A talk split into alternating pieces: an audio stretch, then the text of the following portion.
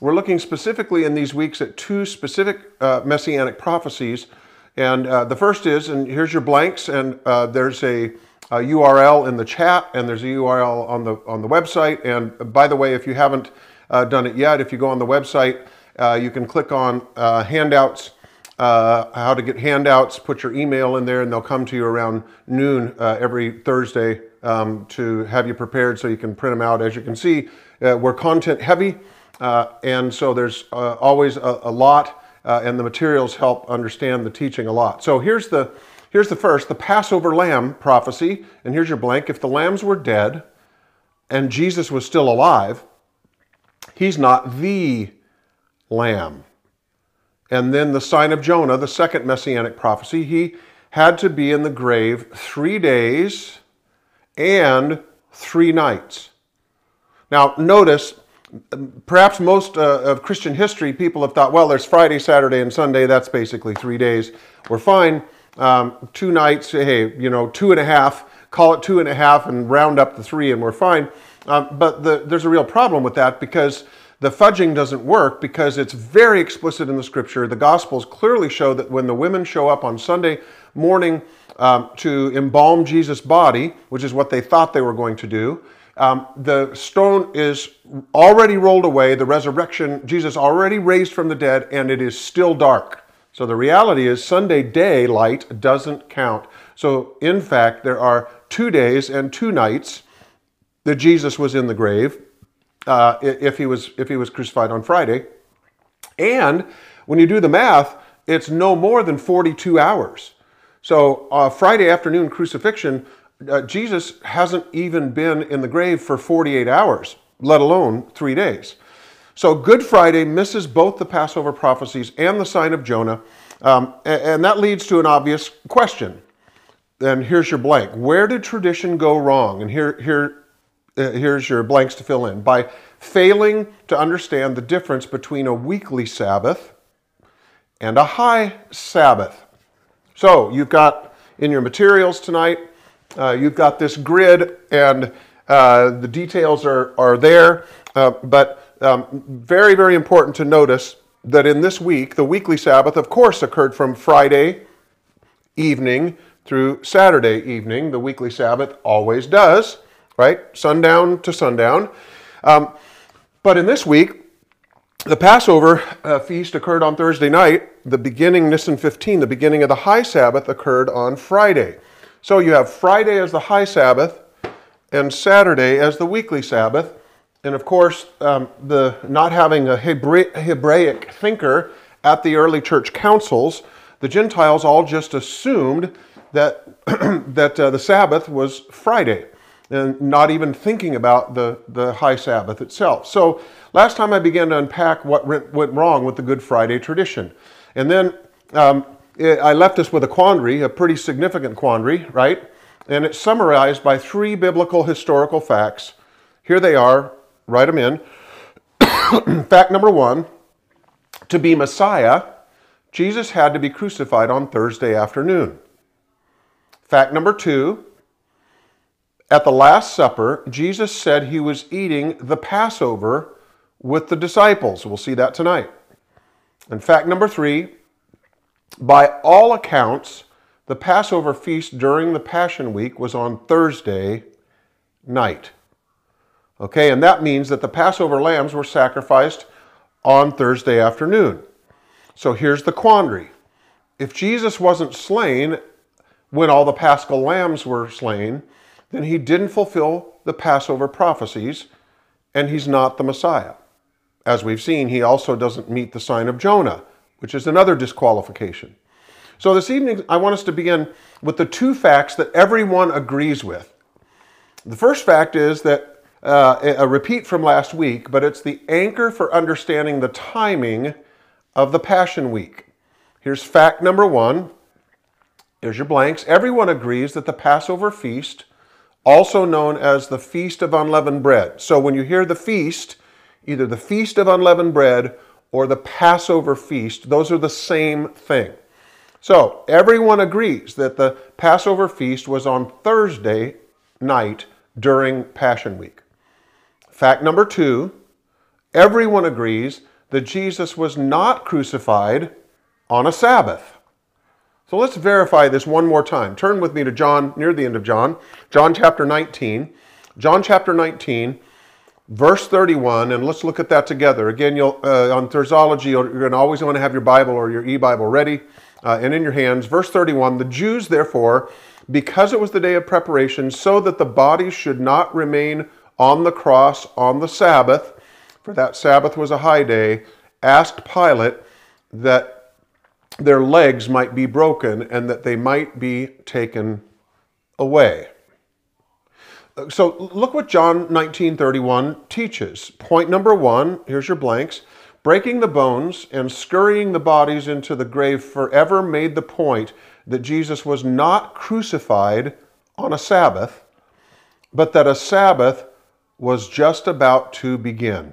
Right? That's the whole point of the hurrying the bodies in to the grave before sundown. And point number 2 from John 1931, the Sabbath that caused the broken bones scenario was a high Sabbath, explicitly specified there in John 1931. So now that we've established these facts, I want us to take a big step back. For the sake of argument, let's assume that Jesus shared the Last Supper with the disciples on Thursday night as church tradition teaches. And with that assumption, let's fit this timing into the Passion Week, okay? When did the high Sabbath of the Feast of Unleavened Bread occur? Look once again.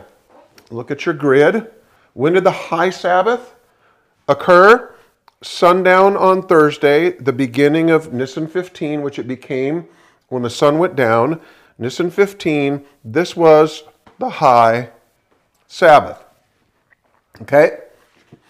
Um, so, if we um, assume that church tradition is correct, then Jesus was eating the Last Supper during the Passover feast on Thursday, right? Now, by the way, this is why we have in the church the Maundy Thursday tradition. You may have heard of it.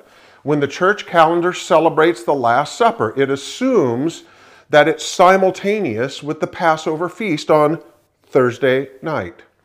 So now let's think this scenario through. In, okay, let's let's work on the detail here, and I want you to look at the figure that is there in your notes. Okay, so notice here what I've written in is the traditional timing.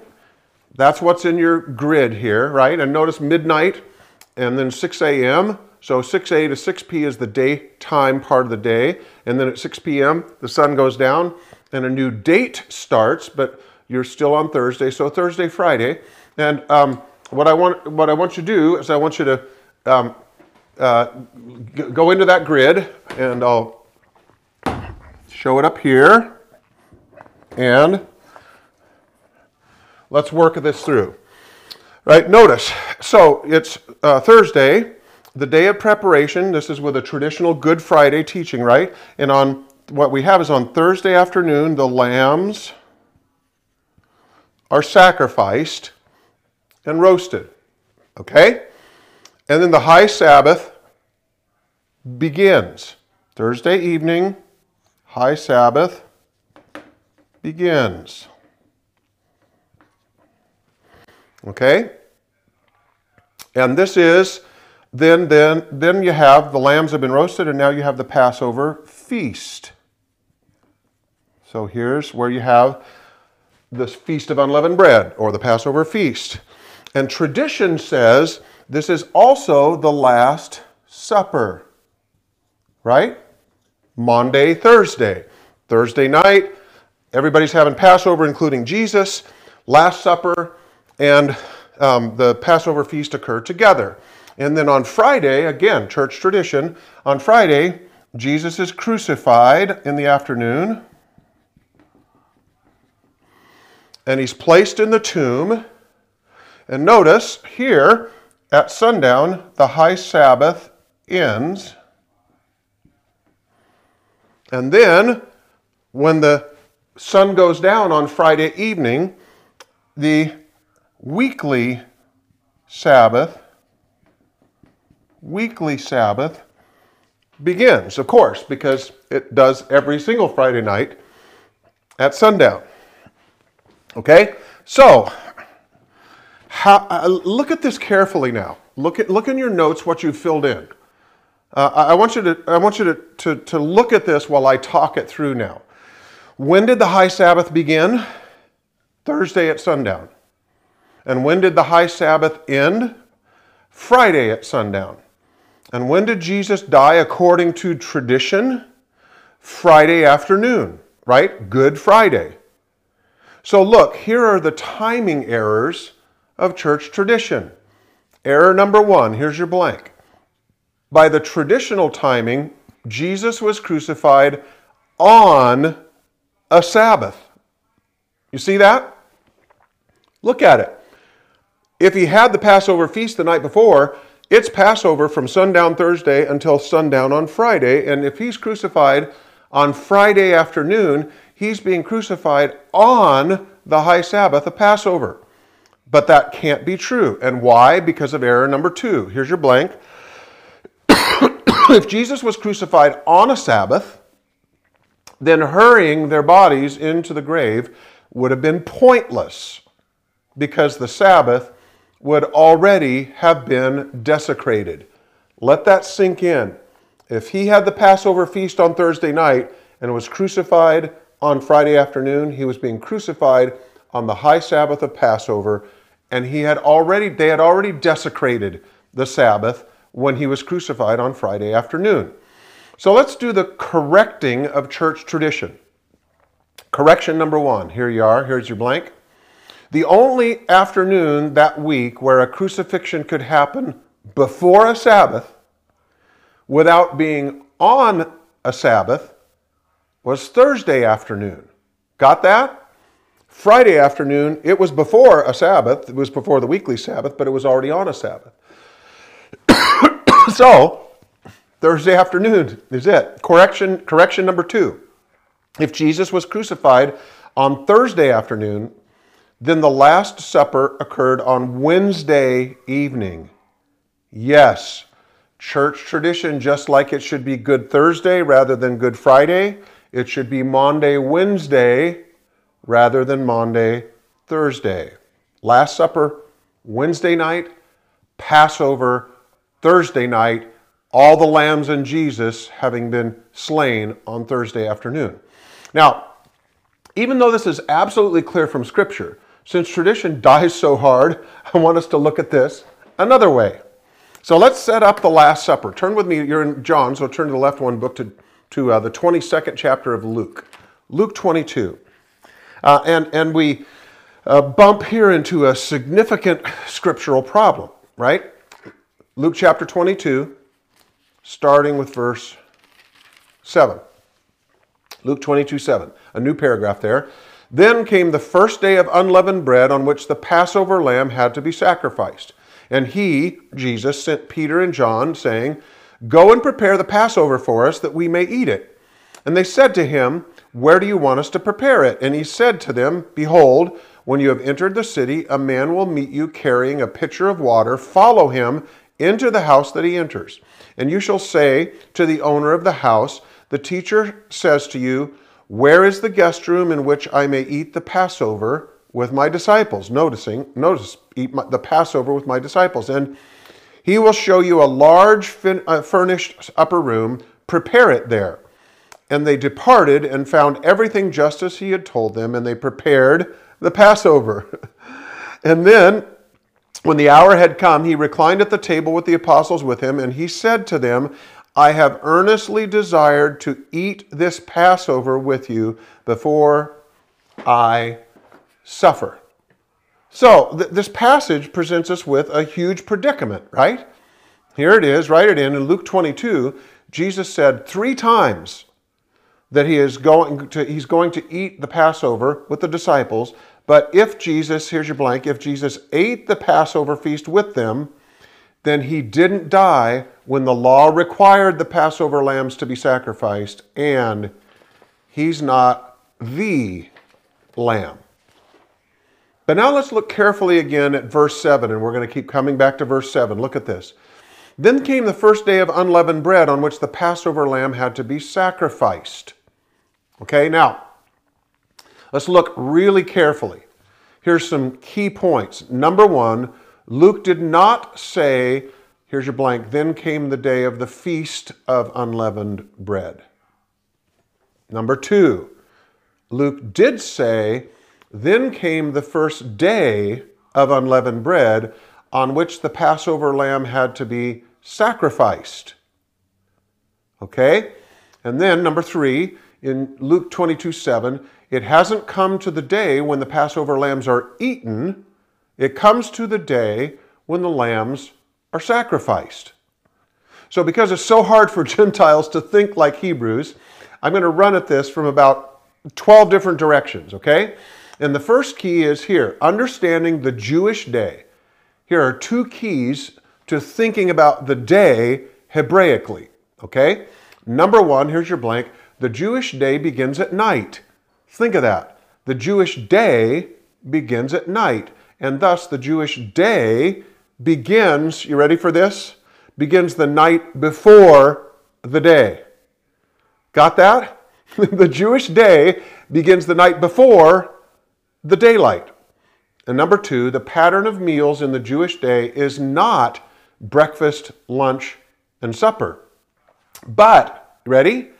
Here's the blank it's supper the night before, then breakfast, then lunch. Supper last night, breakfast, lunch. That's the pattern of the Jewish meals. This is how all practicing Jews begin their day. The sun goes down, the new day begins, day, right? Even though it's nighttime. They eat supper, and now read verse 7 again with me. Look at this. Then came the first day of unleavened bread on which the Passover lamb had to be sacrificed. So, when did the first day of unleavened bread begin? Now, unless you've uh, studied the Old Testament in real depth, and have learned to think Hebraically, you'll completely miss an important fact.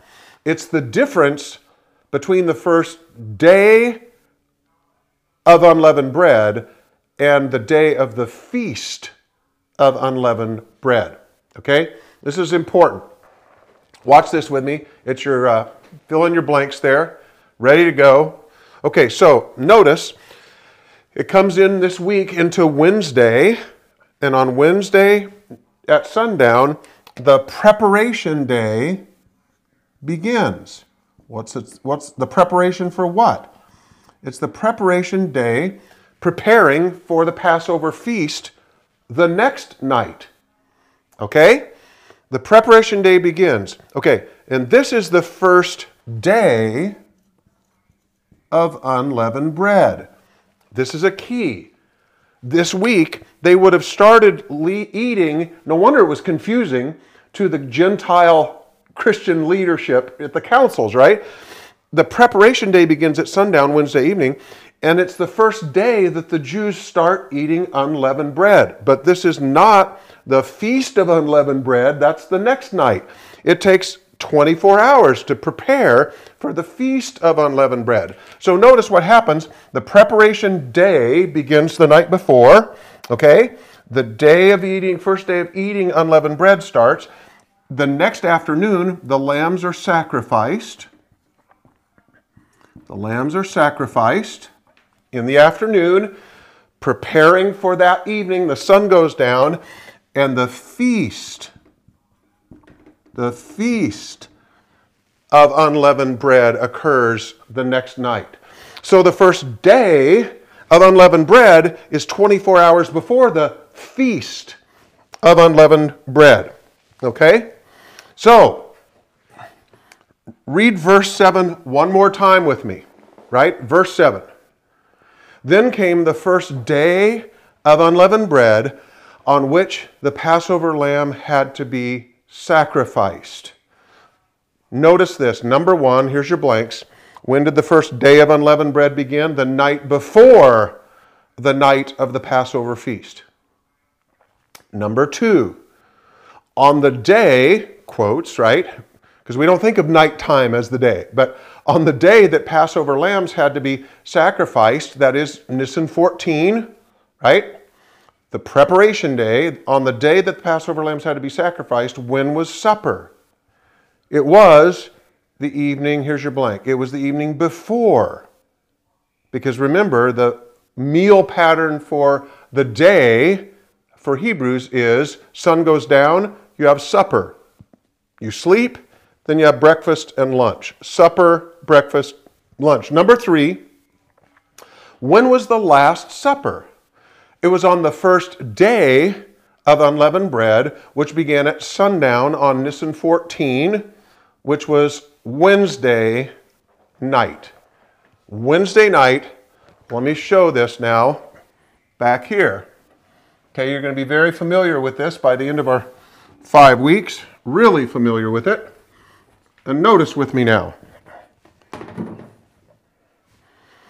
In this week, Nisan 10, Palm Sunday, four days of observation, you come to the day of preparation when the sun goes down on Wednesday night.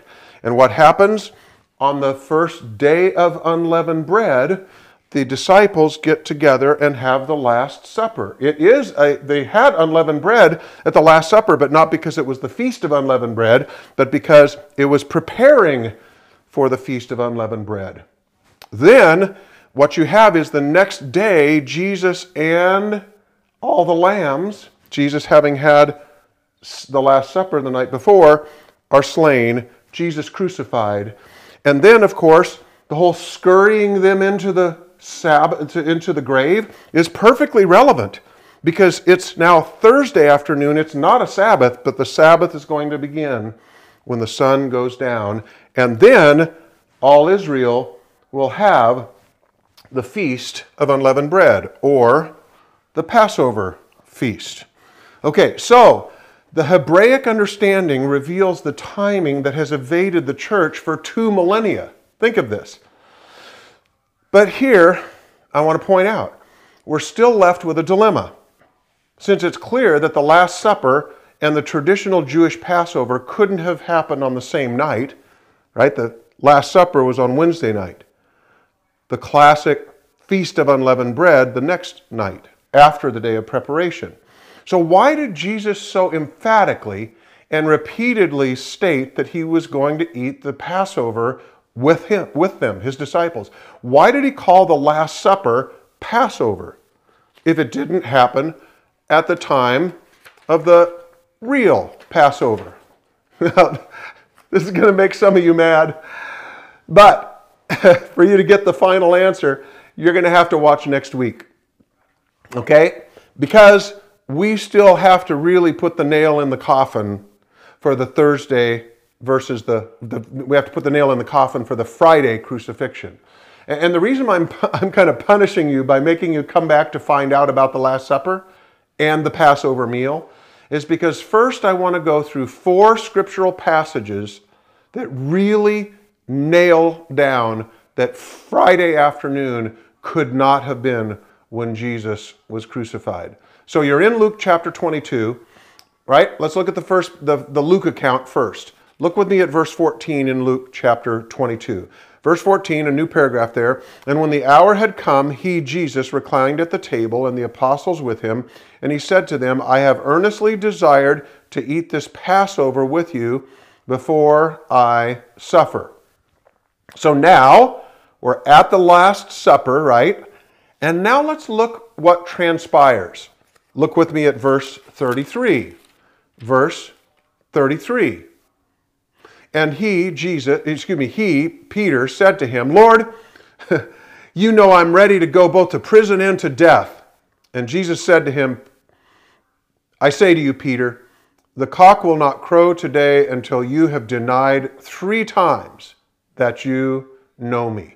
So here's number one. Remember the last we started with the last supper, and now we have the prophecy of the denial. Jesus prophesying that Peter's going to deny him. There's your blank. Now look at verse 39. And he came out and proceeded as it was his custom to the Mount of Olives, he being Jesus, and the disciples also followed him.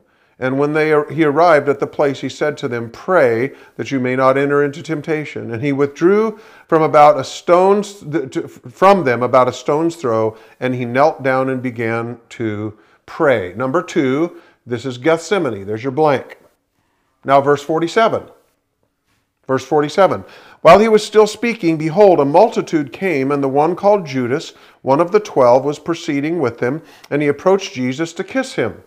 But Jesus said to him, Judas, are you betraying the Son of Man with a kiss? So here's your blank number three the betrayal. Now, verse 54, next paragraph.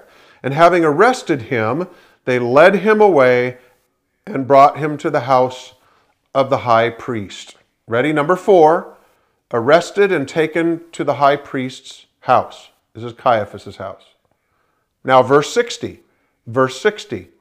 But Peter said, Here we go, Man, I do not know what you are talking about. And immediately, while he was still speaking, a cock crowed.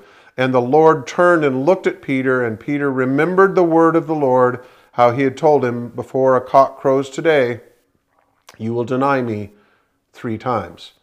Here's your blank. Number five, the denial. Verse 63, the next paragraph. And the men were holding Jesus in custody, and they were mocking him and beating him. So, number six, this is the mockery. Now, verse 66.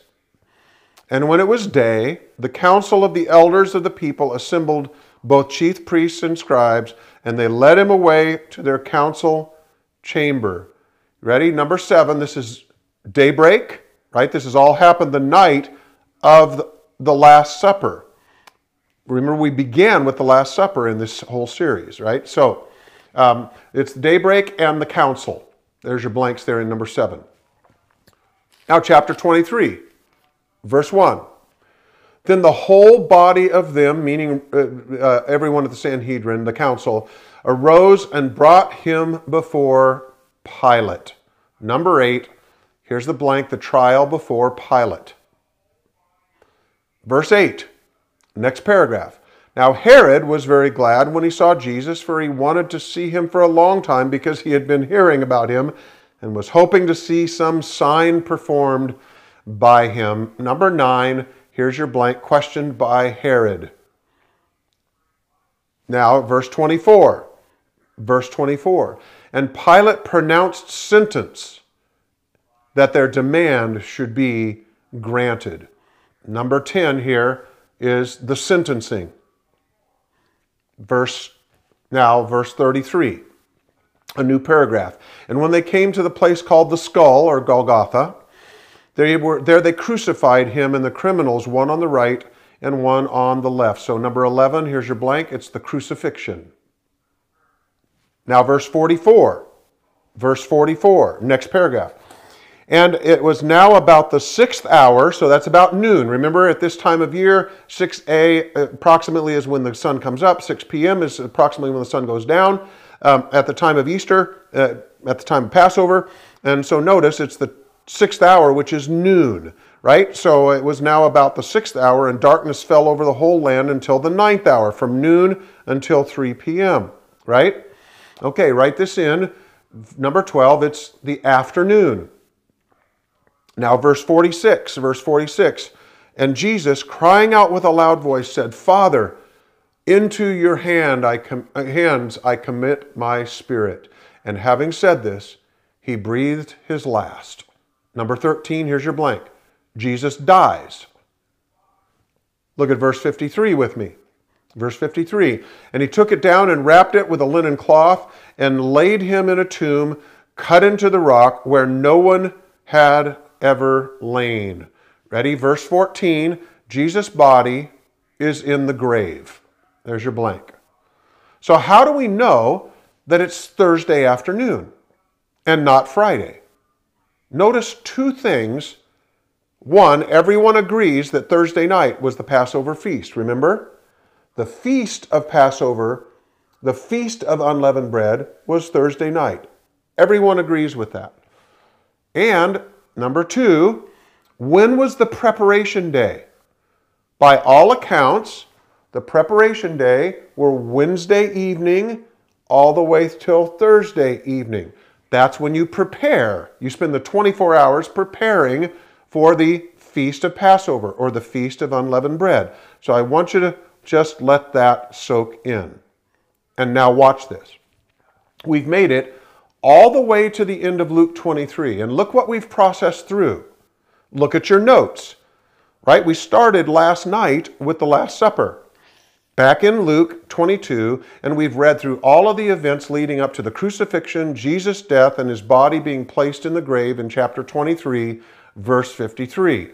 And now remember that the preparation day was Wednesday night at sundown through Thursday at sundown, right? You've got that?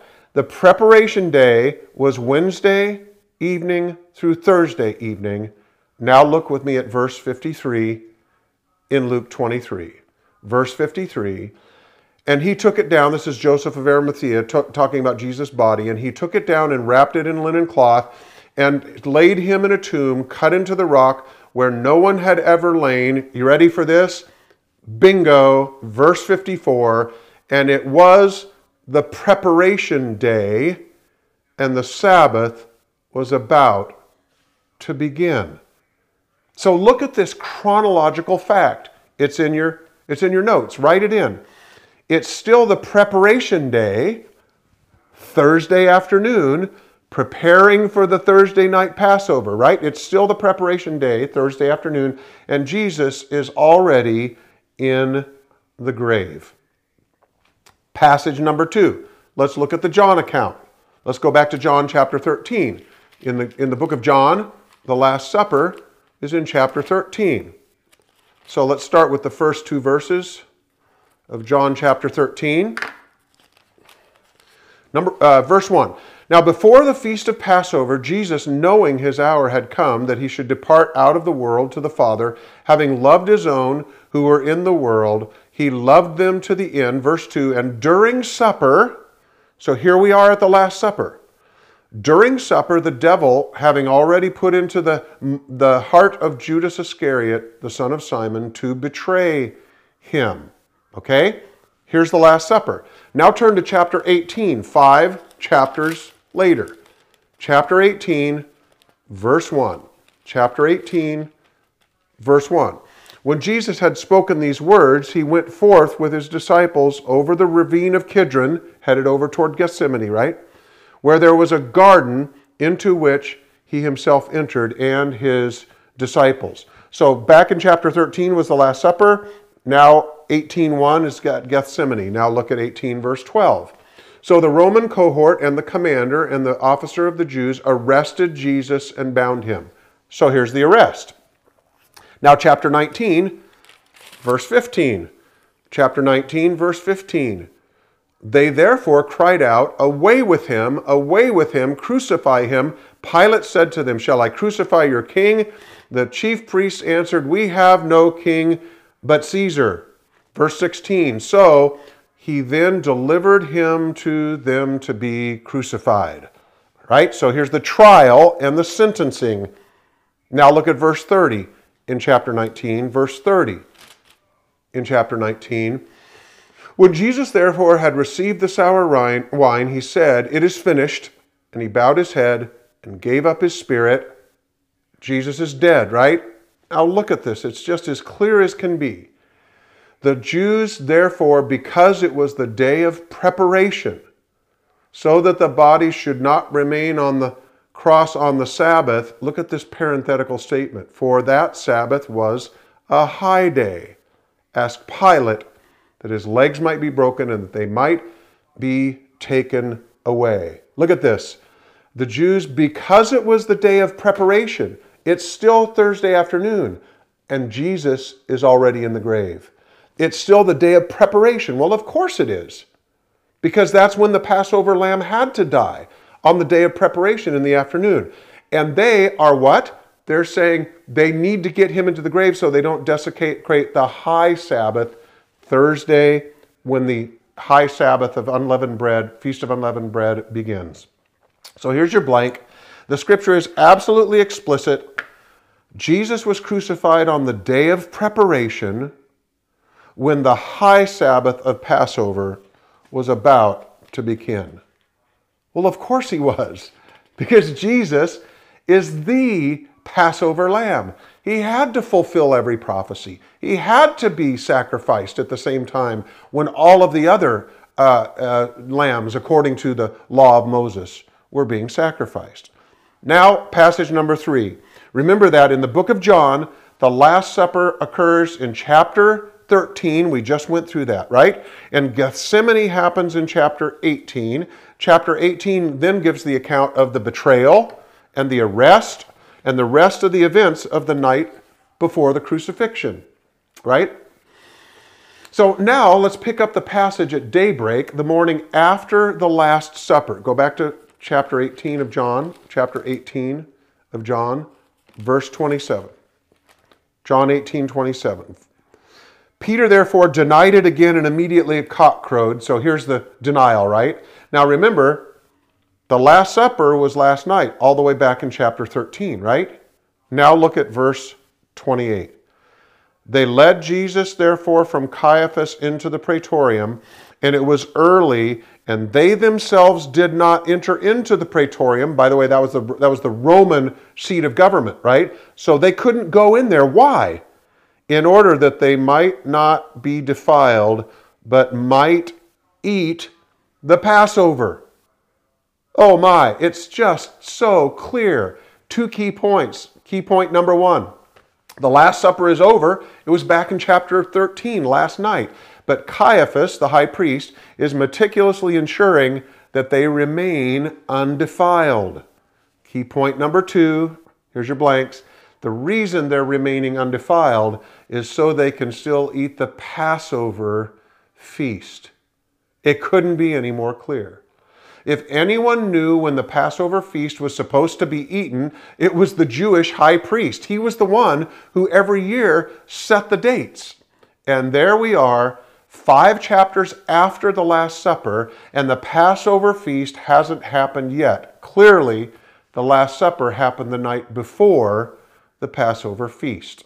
And passage number four, and then we're going to apply. Tonight, there's so much content we need application, right, for a rest and a reprieve. Okay, amazingly, the final proof comes from the very betrayer himself. Let's go back to John chapter 13, which now you know really well is the Last Supper in the Gospel of John. John chapter 13, verse 1 and 2, right? Here we are. Now, before the feast of Passover, Jesus, knowing that his hour had come, that he should depart from this world to the Father, having loved his own who were in the world. He loved them to the end. And during supper, so here's the Last Supper, the devil, having already put it into the heart of Judas Iscariot, the son of Simon, to betray him. Now, here they are at the Last Supper, and look at verse 26. This is remarkable. Verse 26 Jesus therefore answered that that is the one of whom I shall dip the morsel and give it to him he's actually showing who's going to betray him, right? So when he had dipped, he, Jesus, had dipped the morsel, he took it and gave it to Judas, the son of Simon Iscariot. Verse 27 And after the morsel, Satan then entered into him, Judas. Jesus therefore said to him, What you do, do quickly.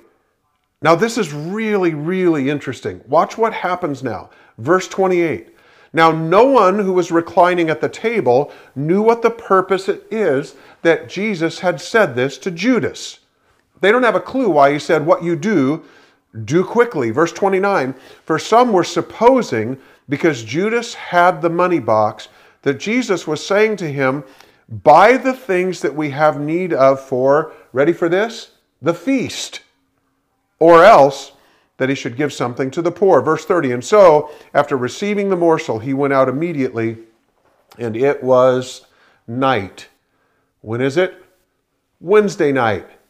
I want us to think this through now. They're at the Last Supper. The disciples think Jesus is sending Judas out to buy things for the Passover feast. Now, if this meal, the Last Supper, was being eaten at the same time as the Passover feast, that has two insurmountable problems. Here they are. Here's your blanks. Number one, they were guilty, right? If this fa- Passover feast is happening at the same time as the Last Supper here, they were guilty of being un- not being prepared for the Feast of Unleavened Bread a most heinous crime in the religious order of the day. Imagine that they're eating the Passover and they think Jesus is saying, Hey, Judas, you got to go get the stuff for the Passover. Can't happen, right? Not going to happen. It, they would have been unprepared for Passover. And number two, it would never have crossed the disciples' mind that Jesus was sending Judas out to buy something for the feast during the feast, since no shops or markets would be open on the high Sabbath. Got that? If the Last Supper is Monday, Thursday at the same time as the Passover, then there's, they, they never would have thought Jesus is sending him out to get stuff for Passover because all the shops by law would have been closed. They could not buy on a high Sabbath. That was a that was that was, you could have been stoned for that. So because of this, think about this. Judas provided one of the key pieces of evidence that proved Jesus met the Passover lamb prophecies, and that he led his last supper, had his last supper on Wednesday night, and that he was crucified on Thursday afternoon at the same time as all of the other Passover lambs were being slain. So what does this amazing passage reveal? You ready for this? Write it in. Judas, the betrayer, Judas, the betrayer, actually helped to prove that Jesus is the Messiah. The very fact that he's they're thinking he's going to go out and get stuff for Passover means the Passover has to be tomorrow night because otherwise he couldn't be going out to get stuff for Passover. And this leads to our application. All right, here we go. Application. Here's your blanks. When it looks like the enemy is winning, he is not. Think about this Judas Last Supper scenario. Far from being an un- unusual situation where Satan gets caught off guard, it's actually classic for the prince of darkness. In fact, the ultimate expression of this happens at the crucifixion, right? Clearly, the death of God's Son was Satan's greatest triumph.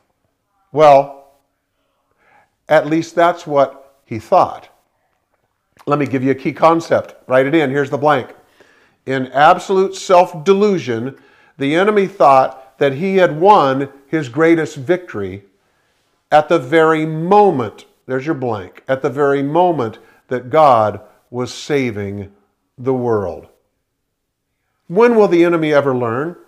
The God of the ages uses even Satan as a pawn in his almighty hand when the enemy is doing his best to destroy God's plans, our God is in absolute control.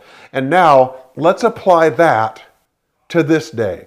The fact that when Satan was doing his greatest harm, he thought he was ruining the kingdom of God when he sent Jesus to his death. The reality is, he was being used by God to save the world. So perhaps some of you look around at our culture today and you think that the enemy is winning. Listen, church, He is not. Our God is right on time. He hasn't been knocked off of his throne. His plans haven't been ruined. He's not wringing his hands up in heaven saying, Oh no, what am I going to do about this? He hasn't been tripped up by those who've joined the enemy's forces. He's not even messed up when a betrayer makes it right into our midst and is trying to ruin everything. God on the contrary, isn't bothered by Judas. Judas is helping him save his world. So here's what the passion of Jesus teaches us He was willing to wait on the Father's plan. He was willing to go the way of the cross if that's what the Father wanted. He never lost sight of the fact that Pilate, listen, church, Pilate wasn't in control, and Caiaphas wasn't in control, and Herod wasn't in control, and Caesar wasn't in control, and Judas wasn't in control. In fact, not even Lucifer himself was in control. Listen today. The powers of this world are not in control. The courts, the government, they are not in control. And while Satan was using Judas' betrayal to set up what he thought was his ultimate victory, all the while, our God was actually using him to prove that Jesus fulfilled the messianic prophecies and that he is the Savior of the world. But now let's step back and apply this personally. You see, let me give a little personal testimony here. Here's my problem I don't want to go through Gethsemane. I don't want to go to Golgotha. I don't want to go to Calvary. I don't want to pick up my cross to follow him. You see, I want the shortcut. I want the pain gone now. I want the suffering over today. I want the enemy taken out immediately. But Jesus was willing to take every step on the journey that his Father had prepared him for. Why? Why was Jesus willing to trust his Father at the very point of betrayal and suffering and even death? Why was Jesus willing to trust his Father? There are at least two reasons. Here's reason number one. Write it in. Here's your blanks. Because Jesus could see past the day of the cross. Listen, church. Jesus could see past the day of the cross to the day of victory. And reason number two, he was willing to submit to God's plan. Jesus was willing to submit to God's plan even when the Father didn't answer his question of why. Gethsemane, Father, why have you forsaken me? The cross, why? He was willing to submit to God's plan even when the Father didn't answer his question of why. Now, I want us to look at what Jesus gained by obeying the Father, even to the point of death. Jesus' willingness to bear the day of the cross has now paved the way for a day that's coming. Listen, because he obeyed at his first coming and was willing to go the way of the cross so that the Father could resurrect him to great and awesome power, because he did that. It paved the way for a day that's coming, and it's called the day of the Lord. It's yet future, it hasn't happened yet. The scripture has a lot to say about the day of the Lord, but if you boil it all down to a single phrase, I think the best summary of the day of the Lord is this. You ready? Write in your blanks. Here it is. There's a day coming when everything will be set right. Listen, there is, through the eyes of faith, through the other side of the cross, with the power of the resurrection, there's a day coming when everything will be set right. Ezekiel proclaimed the enormity of what will happen to the world on the day of the Lord. So just sit back for a moment. You can go back and read it later, but right now, just listen. You might even want to close your eyes and listen. Thus says the Lord, here comes the day in my zeal and my blazing wrath, I declare that on that day there will surely be a great earthquake in the land of Israel. And the fish of the sea, and the birds of the heavens, and the beasts of the field, and all the weeping things that creep on the earth, and all the men who are on the face of the earth will shake at my presence. The mountains also will be thrown down. The steep pathways will collapse, and every wall will fall to the ground. I will call for a sword against him, the Antichrist, right? The most powerful man in the world. I will call for a sword against him on all my mountains, declares the Lord God. I will magnify myself. I will sanctify myself, and I will make myself known in the sight of all the nations, and they will know that I am the Lord. What an amazing promise. In that day, listen, Righteousness and justice will reign. The humble will be exalted. The haughty will be cast down, and the powers will be shaken. Evil will be conquered. The innocent will be victorious. The meek will be raised up, and the righteous will be vindicated. In the day of the Lord, that day, the oppressors will, oppressors will be overthrown, and those who've made the weak suffer will be cast down from their places of authority. Those who've perpetrated suffering on others will be brought low. The despots will be thrown down, and those who have no voice will be heard. The abused will be comforted. The hurting will be healed. The downtrodden will be raised up. Those who have oppressed the weak will be defeated, and all injustice will be conquered by our great King. Do you know what this means? For those of us who truly love the Lord, for those who truly belong to Him, no matter what happens, no matter what you're going through, no matter how difficult the path, no matter how severe the trials, no matter how painful the suffering, here's what God has promised. Listen, church, pain won't have the final word. Betrayal won't have the final word.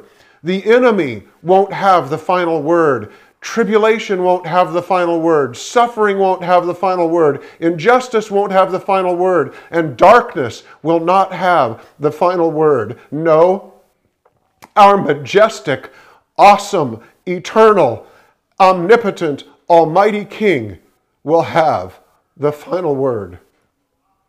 But here's the thing are you ready for this? It's one of the greatest of all mysteries. Until that great day of the Lord that we just heard from with great power from Ezekiel 38, until that great day of the Lord, until that day, God's plan is us. Somehow He has set it up that He actually needs us.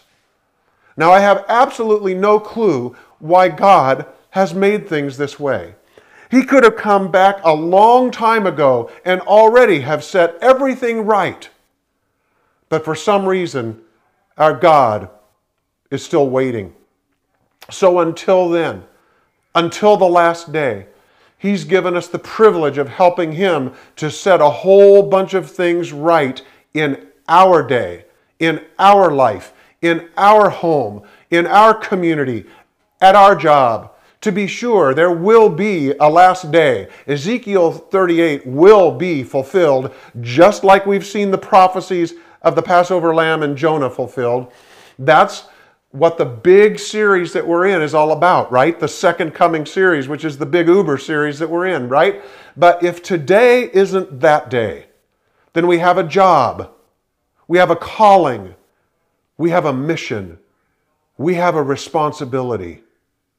Jesus was willing to see past the day of the cross, past the day of pain, past the day of suffering, and to trust his Father and to believe that there was a day coming when there would be absolute victory by the glory and the power of his Father. So let me end tonight with some questions.